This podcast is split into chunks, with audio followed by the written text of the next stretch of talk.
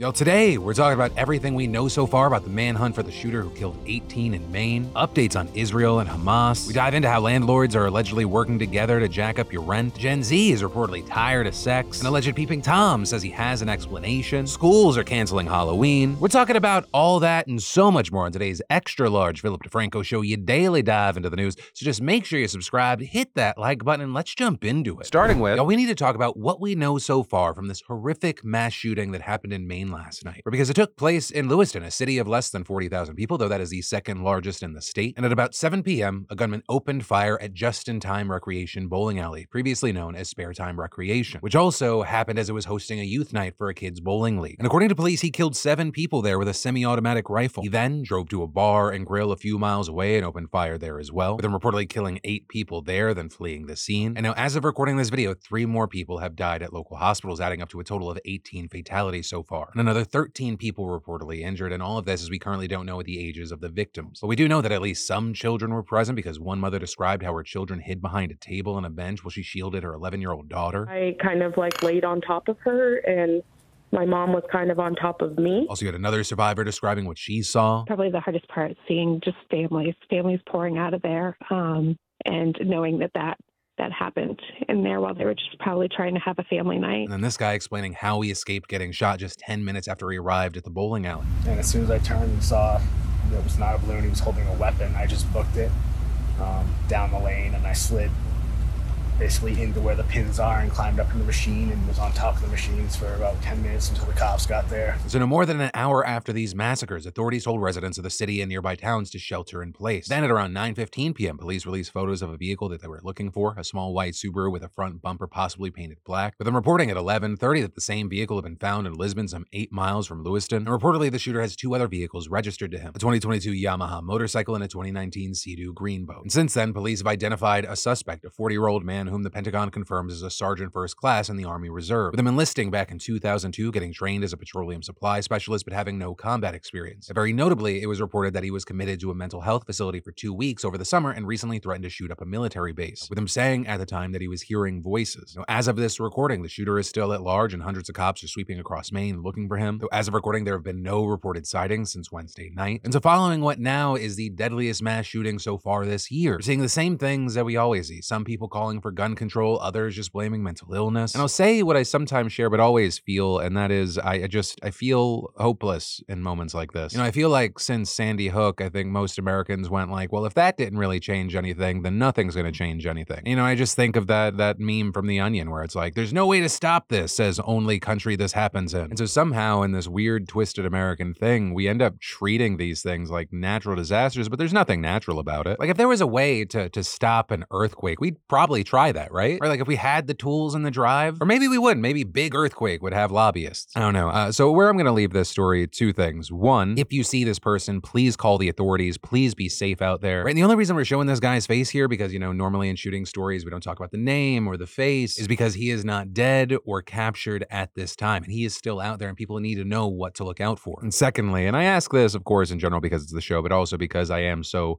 just lost in this. What are your thoughts with this situation, but also with the uh, the uniquely uh, American situation we find ourselves in. And then there's this big debate online right now about whether this alleged peeping Tom is telling the truth or not. Right, so his name is Cole Corrigan, and he's the owner of CCC Fitness, a 24-hour women-only gym in California. One day, back in August, a new member walked into the bathroom, spotted a camera, then walked out and canceled her membership. Now, of course, cameras shouldn't be in any bathroom, but this was especially shocking because this gym was touted as a safe space for women. And in fact, you had one former customer reacting to this discovery like this. I couldn't even imagine, like, what the women right now feel like that like potentially were on like being filmed um, in the restroom of all places. And just to see where that camera was like facing towards a toilet like I'm I'm shocked. So the police end up executing a search warrant on his home and they report that they found a ghost gun and a misdemeanor quantity of testosterone. And so for a while people just assumed that he was this disgusting creep, but now he's come out with an explanation that many are feeling conflicted on whether to believe or not. Right? In essence, he claims that he planted the camera there to catch a thief because according to him, he stored teeth whitening gel, tanning foam, a tanning glove, and $180 worth of face serum beneath the sink at a place that he felt was clear it was not for public use. And according to him, products disappeared from that stash five times between June and August, right around when a family friend began going to the gym. So he says he placed a GoPro on top of a mop bucket facing the vanity. He says he also didn't put a memory card in it or save any recordings to the cloud. Instead, he says that he put it on a live view setting where he would have to be within 30 feet of it to watch the video and would only do so when the suspected thief was there. But when a new member asked him about it, he claims he went into the bathroom and found the camera shifted more toward the toilet. And notably, he initially told both that customer and the police that he didn't know about the camera, which he admits was a lie now. And also with this, you have people saying they're backing up his story, that being an employee and a close client of Corrigan who confirmed that he had been told about the suspected theft prior to the camera being planted. And so now you have this situation where people are essentially debating, you know, is he a repulsive pervert or possibly one of the stupider people on the planet? But regardless, there, Corrigan says that more than 100 of his 130 members have now quit the gym. And he's also now been charged with a misdemeanor count of using an instrument to view an area of privacy. And with all that, him saying this was the sole worst decision I have ever made in my entire life. And then sex is out and friendships are in. That apparently not only the slogan of some guitar playing youth pastor in a church basement, but also what teens and young people actually prefer in the media they consume. At least according to the Teens and Screens report from UCLA, with data being collected back in August from 1,500 adolescents aged 10 to 24, with just over half expressing a desire for more content around friendships and platonic relationships, and in fact only 15.2% disagreeing with that preference. And so with that, nearly half said that sex is not needed for the plot of most TV shows and movies. In fact, 44% saying they actually feel that romance is overused in media, and 39% wanting more aromantic or asexual characters on screen. And this reportedly reflecting some of the habits in their real lives, right? 56% of Gen Z say they notice more people are actively choosing to be single. And as far as why young people are rejecting romances, the report cited a few people who said that it feels forced that every time a boy and a girl are on screen or are friends, there's a romance plot. With UCLA also publishing a video where a handful gave their thoughts about sex and media. When there's media that has too much sex, me and my friends often feel uncomfortable. My friends and I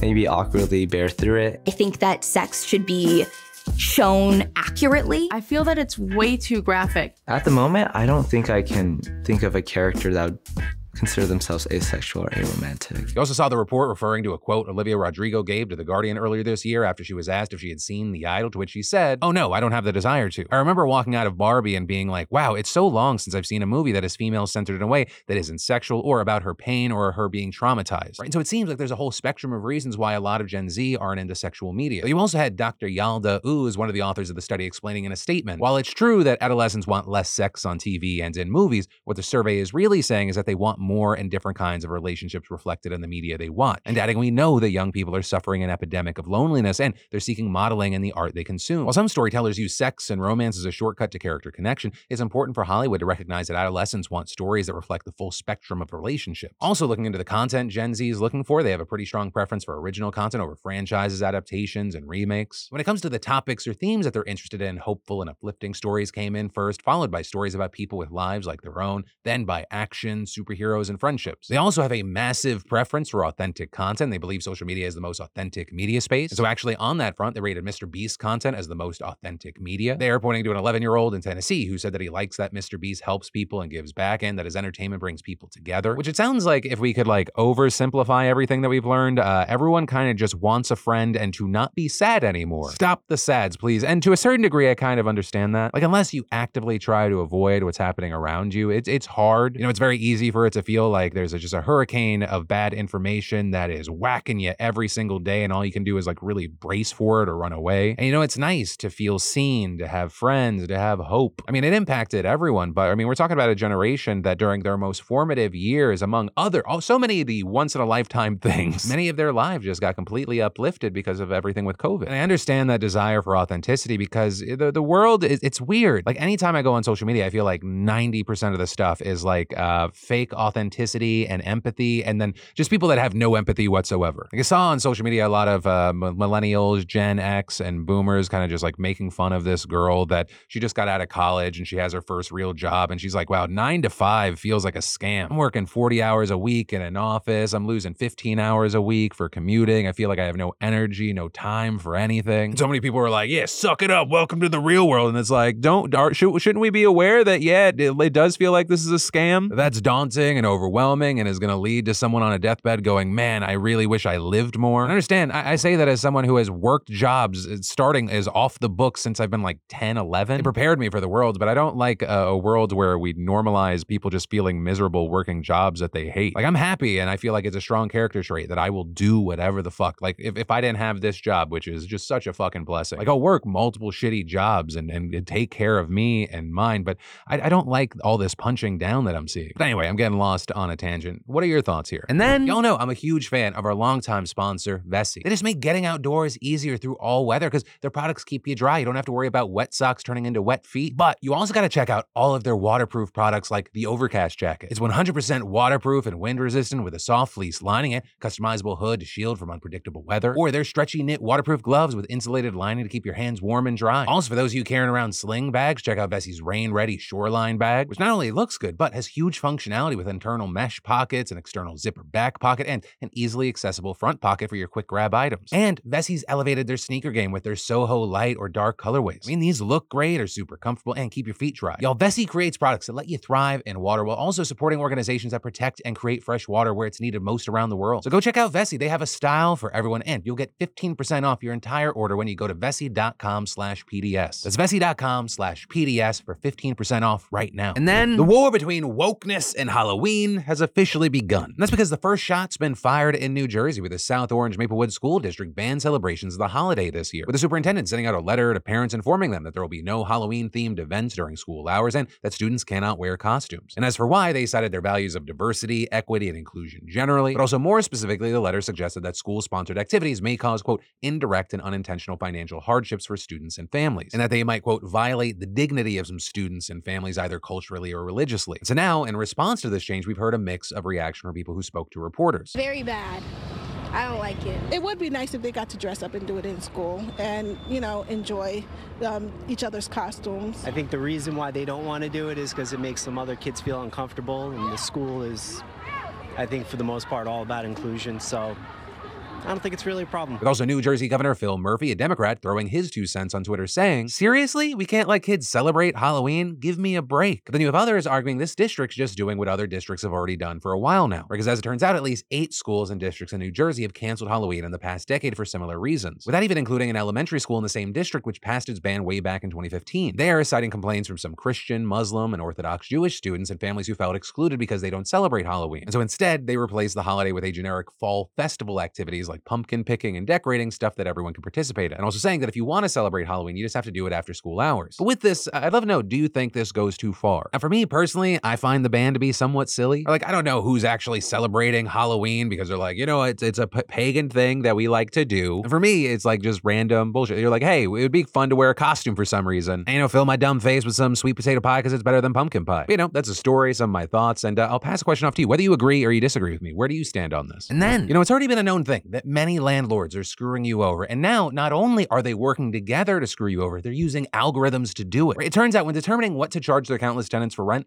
dozens of landlords across the US rely on algorithmic pricing systems developed by two companies, RealPage and Yardi Systems. And now we're actually seeing those two firms facing lawsuits accusing them of facilitating collusion among some of the largest apartment owners in the country. Specifically, the lawsuits allege that the algorithmic pricing systems allow for confidential pricing information to be shared when setting rents across buildings and markets, therefore reducing competition. You know, because naturally you have a system where property owners try to keep vacancies at a minimum in order to maximize their profits, which hmm. usually to some degree results in people slashing rent prices when the demand for apartments drop. But one of these suits accuses the pricing algorithm of driving up rates for higher profits, even if it means more units are sitting empty. Well, you know, everyone kind of has been talking about algorithms for the past few years. Rent algorithms actually first started popping up about 20 years ago. They just took a long time to catch on, but now you have many landlords viewing them as essential parts of their business. And in fact, it's become such a big thing, it's captured the attention of the Department of Justice, with their antitrust division reportedly investigating RealPage's practices. Now, that said, for their part, RealPage and Yardi have denied the allegations, with RealPage saying in a letter to Congress last year that the system isn't meant to drive up prices, but analyze supply and demand to help landlords better manage their buildings. With RealPage pointing to a general decline in apartment vacancies to show that their systems don't contribute to an uptick in empty units. And both firms have said that they don't allow customers to see each other's pricing information. So we'll have to see what happens in those suits. But also, the issue of algorithmic pricing goes beyond just apartments, they're being used in student housing and single family home rentals as well. And of course, we've also seen algorithms in play pricing at grocery stores, rideshare services, many, many other companies. With Zach Brown, an economics professor at the University of Michigan, saying, so many of the products we buy have prices set by algorithms. These issues are going to be increasingly relevant and for a long time, which of course, in one hand, absolutely makes sense. If you have a business, you want to take whatever advantage you can get. But where there is a potentially huge issue is if all those algorithms and those systems work together, because then you're essentially dealing with a pseudo monopoly. Right? In an ideal world for consumers, the market is supposed to have competition so you get the best product or best deal possible. Whereas if you have an industry or a system where all the people that are trying to make money off of consumers are working together, then that's where you have an issue. That's where the consumer, that's where the everyday person, that's where you get screwed. And then Israel is really keeping everyone on their toes right now. That's kind of one way to put it. Right, so yesterday we got the news that they'd be holding off the ground invasion at Gaza until until the US moved more military assets to the region. But then suddenly, there was footage being released of Israeli forces breaking down the border barriers between it and Gaza and rushing into the territory. And so for a bit, it felt like they pulled the wool over everyone's eyes by claiming they were delaying the invasion to only then do it. Then it ends up that that wasn't actually quite the case. With it being reported that last night's incursion into Gaza was just a raid, albeit a very large one, into the territory. And according to the Israeli military, IDF tanks and infantry struck numerous terrorist cells, infrastructure, and anti-tank missile launch posts, with reports saying that all the soldiers involved have since left. But with all that said, there's a lot of things that we don't know about the raid, notably how many casualties were there and were any civilians killed. Because while it's just across the border, so you have many saying it's probably just Hamas targets, we actually have no idea how deep they penetrated into Gaza, so it's impossible to say for certain. Also, one of the big questions out there is what is going to happen to Gaza after any invasion? Because the reality is that militarily, we all know that Israel can crush Hamas, assuming it's willing to deal with the fallout of how many Israeli and Palestinians will die from it. But as far as what happens, Israeli ministers have said that they intend to establish a buffer zone rather than occupying or annexing the Gaza Strip. While President Biden has said Hamas can't continue to terrorize Israeli citizens. When the crisis is over, there has to be a vision of what comes next, and in our view, it has to be a two-state solution. And that's not shocking, as that's long been the U.S.'s position and was even put forward as a requirement for the U.S. to support Israel and Saudi Arabia's normalization deal. Speaking of that, though, that deal has since been postponed since Hamas's attack. But regardless, for those who are only kind of paying attention because of everything that's happened, you might be wondering what is a two-state solution? And well, it's kind of in the name, but it means formally making two countries, Israel and Palestine. And on the surface, that might sound ideal and like a good compromise, but also here's the thing. It has been offered before and turned down by Palestinian groups. For many, they want all of the land in the region, which is where the popular pro-Palestinian protest phrase from the river to the sea, Palestine will be free comes from. Though also on that note, I should point out that many Jewish people and groups feel the phrase promotes violence and justifies genocide. We're saying because getting all the land inherently means the elimination of Israel. When you couple that with the stances of many Palestinian groups within Palestine, such as Hamas, they advocate for the elimination of all Jewish people, and it's easy to see why they're uneasy about the phrase. So on the other side, you have pro-Palestinian protesters often saying that it's meant more as a metaphor for Palestinian equality. And there, what the phrase actually means, it depends on who you ask. Also, another thing is, even if Palestinian groups accept a two-state solution, it's unclear if Israel will. Because while past governments have offered it, the current one is the most far-right ever and has long chipped away at what little land and rights Palestinians have left. Also, with that said, there's even doubts that Prime Minister Netanyahu's government will last beyond this war, especially as the reality is that most Israelis think a large chunk of the blame for Hamas's successful attack that killed nearly a thousand Israeli civilians rests on his shoulders. Because while you do have people saying that Netanyahu is trying to use this moment to be the strong man, to try to label himself as like the hero of Israel, to hold on to or even consolidate power, there's also a very real expectation that he'll resign or be toppled the second peace happens. And altogether, there are a lot of moving parts, and any one of them could derail any lasting peace. But as for what is actually going to happen, we'll have to wait to see. And then I know some of you out there think that Elon Musk killed Twitter, but here's the thing. You're 100% right. And I don't just mean the name, fucking X, but rather the numbers back up your thoughts. With some new data from Axios really painting a picture of just how bleak the situation really is. With the outlet saying that investors who back the Musk deal believe that he would just skyrocket Twitter's popularity, but in the past year, engagement has actually gone down, despite how Musk himself has tried to frame things. With Axios obtaining data that shows that global app downloads fell 38% between October of 2022 and September of 2023. And specifically in the US, it actually fell a whopping 57%. Also, active monthly users went down nearly 15% globally and 18% in the US year over year. Time spent on platform and web traffic also seeing dips. So all of that said, there was an increase. Though unfortunately for Elon Musk and X, that was user churn numbers, right? People stopping using the app because those numbers went up 30% year over year as of September. Though also the traffic to Musk's page and post went up a staggering 96%. And so while he might see that as good news, there's also a reason to speculate that a good chunk of that traffic is just people dunking on him in quote tweets. But also, to be fair here, Axios did also note that other social media platforms have also seen engagement declines. It's just that the key thing is that it was so much worse for Twitter. And notably, this also comes at a time where some competitor platforms are doing well, right? I mean, Mark Zuckerberg recently said that Meta Threads now has 100 million monthly users, or with a number of experts saying that mass adoption of Threads and then a lot of people not using it, that was to be expected, saying that it's all about finding that initial core audience and then building off of that. And actually, with that, we saw Zuckerberg say during an earnings call this week, we're three months in now, and I'm very happy with the trajectory. We're now getting to the point where we're going to be focusing on growing the community further. From what we can tell, people love it so far. But ultimately, for now, we're gonna have to see what is next for Twitter, right? Can it bounce back? Is it salvageable? Or we saw X this week showcasing, hey, like you can make phone calls in the app. That's kind of more of it pushing towards being the everything app. I mean, there is reason to believe with next year being an election year, we're going to see an uptick. But also, you know, I, I, find myself in the camp of feeling like the, the whole Twitter experience is just a fucking dumpster fire right now. Like it genuinely feels like he took over the public square, diarrheaed all over it, and now we're going into a fucking election year. We're going to see how all that plays out.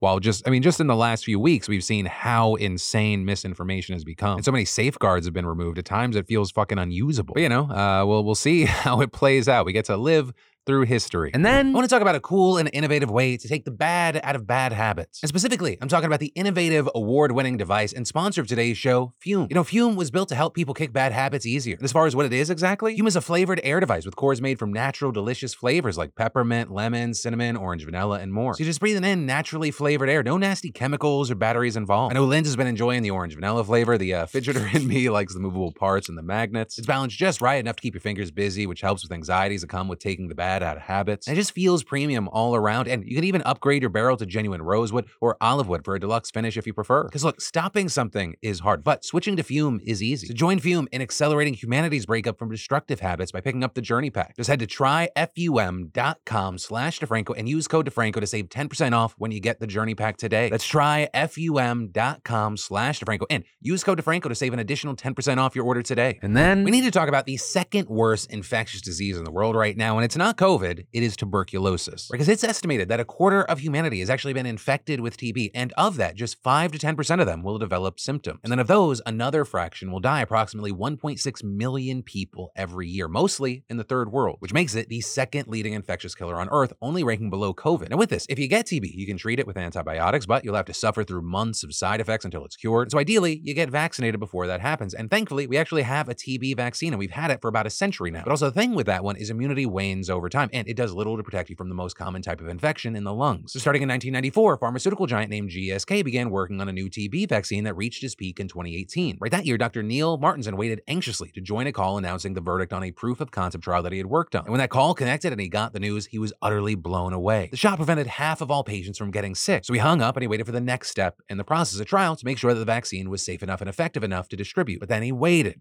and he waited. And y'all, hold on to your pants for this one. He still is waiting today after more than five years. And as far as what happened, well, ProPublica dug into all this and they discovered that GSK hit the brakes on this life saving drug so that it could focus on a vaccine for another disease instead shingles. Which, if you don't know, shingles is a virus that causes a painful rash, mostly for older people in richer countries, and it only kills in extremely rare cases when left untreated. But a key thing here is that the shingles vaccine and the TB vaccine shared a key ingredient that was in limited supply, and that being an adjuvant, which is a substance that boosts the vaccine's effectiveness. Right, GSK got its adjuvant from a malaria vaccine project the U.S. Army invited one of its subsidiaries to work on, where the military supplied much of the science, animal testing labs, clinical trial sites, assistance for regulatory approval, and even scientists who infected themselves with malaria to test the shot. But despite the government's contribution to the research, GSK patented the adjuvant and locked up ownership over the supply of ingredients used to make it. And so then you fast forward years later, and the adjuvant was a key component for many more vaccines, including the TB shot, which, by the way, was developed with crucial government and nonprofit funds. I mean, the Bill and Melinda Gates Foundation, as well as the US, UK, Dutch, and Australian governments all pitched in. But the ingredients needed to make the adjuvant were scarce, meaning GSK had to decide which vaccines to prioritize. So when faced with the choice between saving tons and tons of lives and making tons